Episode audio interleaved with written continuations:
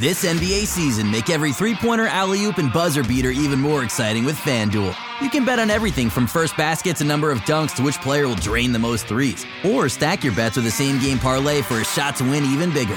It's quick, easy, and you'll get your winnings fast. So download the app today and see why we're North America's number one sportsbook. Make every moment more with FanDuel. nineteen plus and physically located in Ontario. Gambling problem? Call one eight six six, five three one, two six zero zero or visit connect ontario dot c a. Want to hear something amazing? Discover matches all the cash back you earn on your credit card at the end of your first year, automatically, dollar for dollar, with no limit on how much you can earn. Extra cash? Come on, how amazing is that? In fact, it's even more amazing when you realize all the places where Discover is accepted. ninety-nine percent of places in the U S that take credit cards. So when it comes to Discover, get used to hearing yes more often. Learn more at discover dot com slash yes. twenty twenty Nielsen Report limitations apply. Want to hear something amazing? Discover matches all the cash back you earn on your credit card at the end of your first year, automatically, dollar for dollar, with no limit on how much you can earn. Extra cash? Come on, how amazing is that? In fact, it's even more amazing when you realize all the places where Discover is accepted. ninety-nine percent of places in the U S that take credit cards. So when it comes to Discover, get used to hearing yes more often. Learn more at discover dot com slash yes. twenty twenty Nielsen Report limitations apply. I'm Brian Goldfinger of Goldfinger Injury Lawyers. Accidents happen, and when they do, you'll want a lawyer who will stand up to the insurance company and fight for your rights. In case of emergency, have this name in your back pocket. Goldfinger. Brian Goldfinger. Visit goldfinger law dot com and get us working for you. Get Goldfinger today. Hello and welcome to the Raptors Reaction Podcast. I'm your host, William Lou. I'm speaking to you after the Toronto Raptors lost to the Los Angeles Clippers. Actually, they've been swept by the Los Angeles Clippers this season, losing uh, on Sunday night at the Air Canada Center by a score of one seventeen to one oh six. The Raptors did not look focused, um, and, you know, they kind of got outworked, really. I mean, look, the Raptors started out fantastic. They were up like eighteen right off the gate. Um, O G was doing good things. Um, J V was scoring at will. Lowry was making some great passes out of pick and roll. Everything looked good. And defensively, most importantly, defensively, the Raptors have been very shit defensively. Defensively, they looked really great to start the game. However, as the game went on, the Raptors' defense started to slip. Um, it wasn't necessarily the initial defense of the shot, but they just could not corral rebounds, and um, the Clippers were remarkably efficient at turning um, offensive rebounds into second chance points. The Clippers had twenty-five second chance points on twelve offensive rebounds, which is wild. Um, and the Clippers just kind of hung around, hung around. They took the lead. The Raptors kind of counterpunched, whatever. But uh, in the fourth quarter there, it was a familiar friend slash foe, Lou Williams, uh, who had a who was actually very cold before this, but in the fourth quarter, he really went off. He had eighteen points in the fourth quarter alone, um, you know, en route to finishing with twenty-six points and seven assists.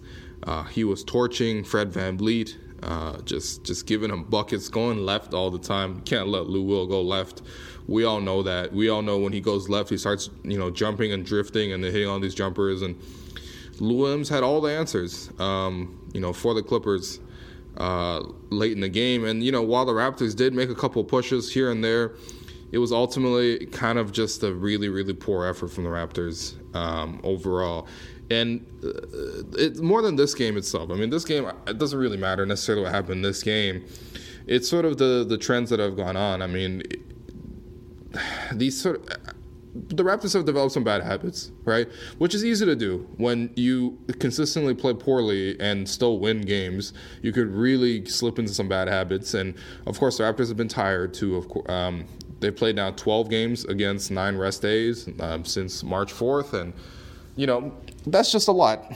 That's just a lot. Uh, it's a lot for me as, as somebody that just does, you know, podcasts and, and, and, and articles and columns. It's very easy to, to, you know, mail it in for these podcasts and not book guests and, you know, write a repetitive ten things with not a lot of things in it. But, you know, uh, so I, from that perspective, I feel for the team. Um, but, I mean, at the same time, like, these, it's, it's just comes at a bad time for the Raptors this season because it very much felt like the Raptors had you know, won that stretch where they had, what, like eighteen wins in twenty games, and everything was going great, and they, they surpassed the first seed. They have nothing left to chase. They're in the clear. They're going to win number one. They might win sixty games, although that looks really out of the question now, having lost three of the last five. Um, and, you know, it looked like the Raptors were going to be there. But, you know, they've lost this sort of focus. Um, and, you know, we see sort of common trends happen. We see the starters not look coherent defensively. And a lot of that comes down to the two, you know, most important defensive players in that lineup, Serge Ibaka and O G Anunoby. The two of them have really, really slipped defensively. And, you know, DeRozan, actually, DeRozan I would say for uh, just after the fact. But, I mean, like, you know, Ibaka and O G are not playing well. And then the bench. Like, we usually rely on the bench to bail out the starters. Like, how many times has that happened this season? At least a dozen, right? Over that win streak, a lot of that was the starters came out, either kind of just was okay or, like, you know, got got shelled a little bit. And then, bam, the bench comes in. They, they spark the team, and the Raptors, you know, cruise to victory from there. The bench today just wasn't quite there. Like, the Clippers bench outworked them. Like, you know, Montrezl Harrell looked like the better energy big between him and Pascal Siakam. Like, Harrell was all over the glass, was um, scoring kind of at will in the paint, whereas the Raptors, I mean, they just didn't look solid. The second unit just did not look solid, which is rare. Um, you know, Jakob Pertl, who is the most important defensive player for the second unit, he has been shaky defensively in terms of his decision-making of late. And, you know, today he was also in a bit of foul trouble as well. Um, Siakam um, is solid throughout. I, I really don't have anything negative to say about Siakam, but just like, you know, getting out-muscled um, and just sloppy basketball, really. I mean, most of it, like, I don't want to overstate it because, like, the, it was all it, the the starters didn't really come out with the requisite energy in the third quarter, having taken a double-digit lead into halftime. Um, you know, they lose the quarter twenty-seven to twenty, but the Raptors bench at least got them back into a little bit. Fred VanVleet and Siakam um, raising a level of play. But then all of a sudden, the Clippers started the fourth quarter way hotter than the Raptors, completely shelled the second unit. Um, the Raptors second unit couldn't really handle their size. And, you know, this is just rare. But, I mean, usually, usually it's the starters that have to prop up the bench. That's for most N B A teams. But for the Raptors, it's been the other way around. And this is a rare occasion where the bench couldn't get it done for the starters. Actually, the starters were, I mean, they had a really hot first quarter. But, like, the starters really couldn't come back in and, and really change anything uh, in terms of the result of the game, especially when Lou Williams had gotten so hot. But, um, yeah, I mean, look, this is what happens. You know, if you don't take care of business, if you, you know, treat the game like it's already won in the first quarter, which is just silly, um, then you are prone to, you know, these consequences where a team that's motivated, they will come back and they'll smack you, right? And, like, you know, you've seen the Raptors get these wins where the result um, hasn't necessarily been a product of how uh, well the Raptors have been playing and how sharp they were. There was more of just a product of just, you know, all right, this team, like, they're kind of tanking, so they'll bench the best guy like the Mavericks did with J J Barea and, you know, uh, Orlando. I mean, yeah, they're, they're really terrible overall, and they only score eighty-something points. The Raptors can somehow still win. And, you know, like, these are habits that just shouldn't really – like, Brooklyn, the same thing, right? So, like, like the Raptors, honestly, like, they, they really have to play with more focus. They really have to play with more energy. And, uh, again, you can make a lot of excuses for all sorts of things. I mean, like, they're tired, whatever. But realistically, um, you want to be sharp heading into the playoffs. You want to secure the number one seed. I mean, the Celtics, even without Kyrie Irving, they've been very sharp. They've had a lot to play for. Um, you know, a lot, a lot of players in that team with a lot to prove. Uh, and, you know, Terry Rozier today had a thirty-three-point game. Um, and, you know, for the Raptors, like, yeah, you they've they've grown a little bit comfortable. I think that's that's really where it's at. They've grown a little bit comfortable. The defense has slipped from, you know, being top four to middle of the pack, and um, they just they basically just have that you want to develop some good habits. So the Raptors have another game on Tuesday against the Denver Nuggets. So that's one night off in Toronto, um, and maybe they get in practice on Monday. Who knows? Um, And, you know, from there, the Raptors have three more days off until Friday when they play the Boston Celtics in Boston.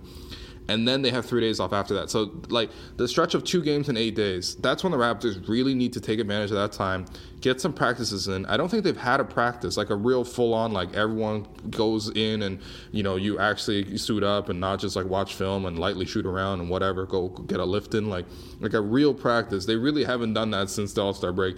And so, you know, was, that would be a time for the Raptors to really tighten shit up. Um, Dwayne Casey can make sure his defensive um, players are doing exactly what they need to be doing. And also maybe Dwayne Casey could meet with the other coaches and decide in terms of which players and um, what strategies we want to go with, because it's not like Dwayne's been blameless in all of this. He, you know, he's had some head-scratching decisions in all of this. Um, but, um, yeah, I mean, hopefully the Raptors use that time to regroup because, look, they've, they've had a great season so far. And as as Kyle Lowry said, you know, Um, you know, this is a team that has proven a lot this season, and they should be able to get back to that. Um, they just they're going through a bit of a funk right now, but you know, this is not the time to do it, man. The playoffs are right there. You know what I mean? Like the playoffs start in like two week, like two three weeks at this point, and um, you know you want to be in your best form heading into the playoffs, and. My major concern with all of this isn't necessarily Ibaka. I think with more rest or whatever, and if he plays more center, he'll be fine. He's played a lot of power forward recently, and he's never quite looked that great defensively at power forward. O G, he might have hit the rookie wall. Um, you know, there were some signs of bouncing um, back tonight, but, I mean, ultimately seven points on three of seven shooting with zero of two from the free throw line is not necessarily inspiring. Um... And, you know, Lowry's been fine. Valanciunas has been steadily rolling along. He had a good game today other than the fact that he was in foul trouble, which is why he played so few minutes. Um, but the guy I'm concerned about is DeMar DeRozan, like I mentioned earlier. DeMar today, eleven points on three of twelve shooting. A lot of bad shots DeMar has been taking of late, which really, really doesn't help uh, anything. Um, but, you know, it's really a symptom of him um, being tired, being exhausted. He looks disinterested in a lot of these games. And when he and he's very frustrated. Like you could see him taking his frustration on the refs. You you could see him, you know, like slamming the ball, this and that. Like you just you don't want to see that out of him. You want to see him being sharp. And in March, he has the month of March, he has not been sharp. I mean, the he's shooting forty-three percent overall from the field in the month of March. His free throw shooting is down. Uh, he's only shooting twenty-nine percent from deep, and, you know, he's had, like, just some truly horrendous spells of defense. Like, letting people back cut him, people driving around him. You know, like, that's it's not helping things. And as the leader of the team, and this year especially, this is the year where DeMar DeRozan has been the definitive number one guy. Lowry's been number two. Um, you know, DeMar has to step up and, and be better and, and, lead these, and lead the team in these tougher times. I mean, like... You can't afford him to have you, you can't afford for him to have these meltdowns. You can't afford for him to have this like passive approach where he's not trying his best to get to the rim and he's not sharp. He's still doing a good job distributing, which is great. Today he had seven assists, which is good.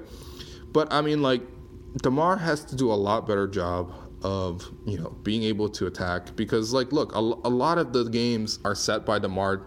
You know, like, are dictated by DeMar setting the tone. And, you know, you can go back to the podcast that I did in January, in December, in February. Like, those were all months where DeMar would come out. He would really kill it. He would pass to his teammates. He would really set the tone, and the Raptors would win, period. Like, it was pretty straightforward.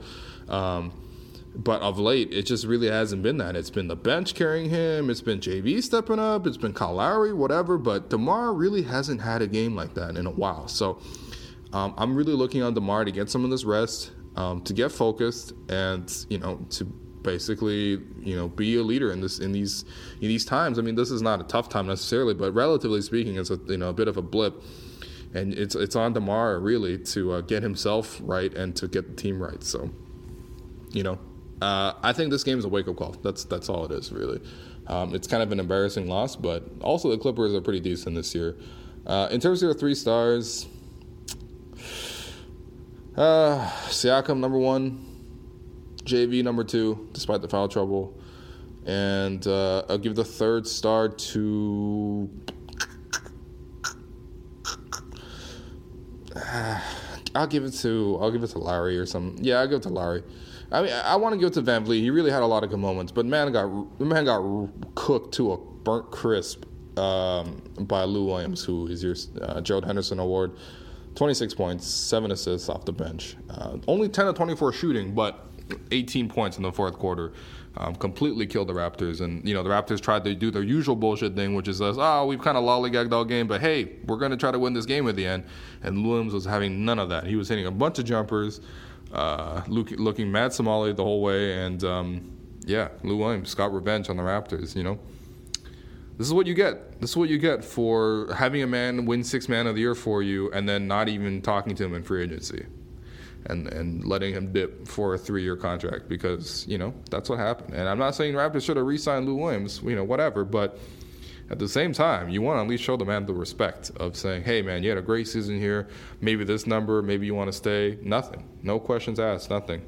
But, uh, you know, part of that also goes to the fact that they lost so badly against Washington. Anyway, Raptors, regroup. Please regroup. Anyway, I'll be back uh, on Tuesday to talk about the Nuggets game.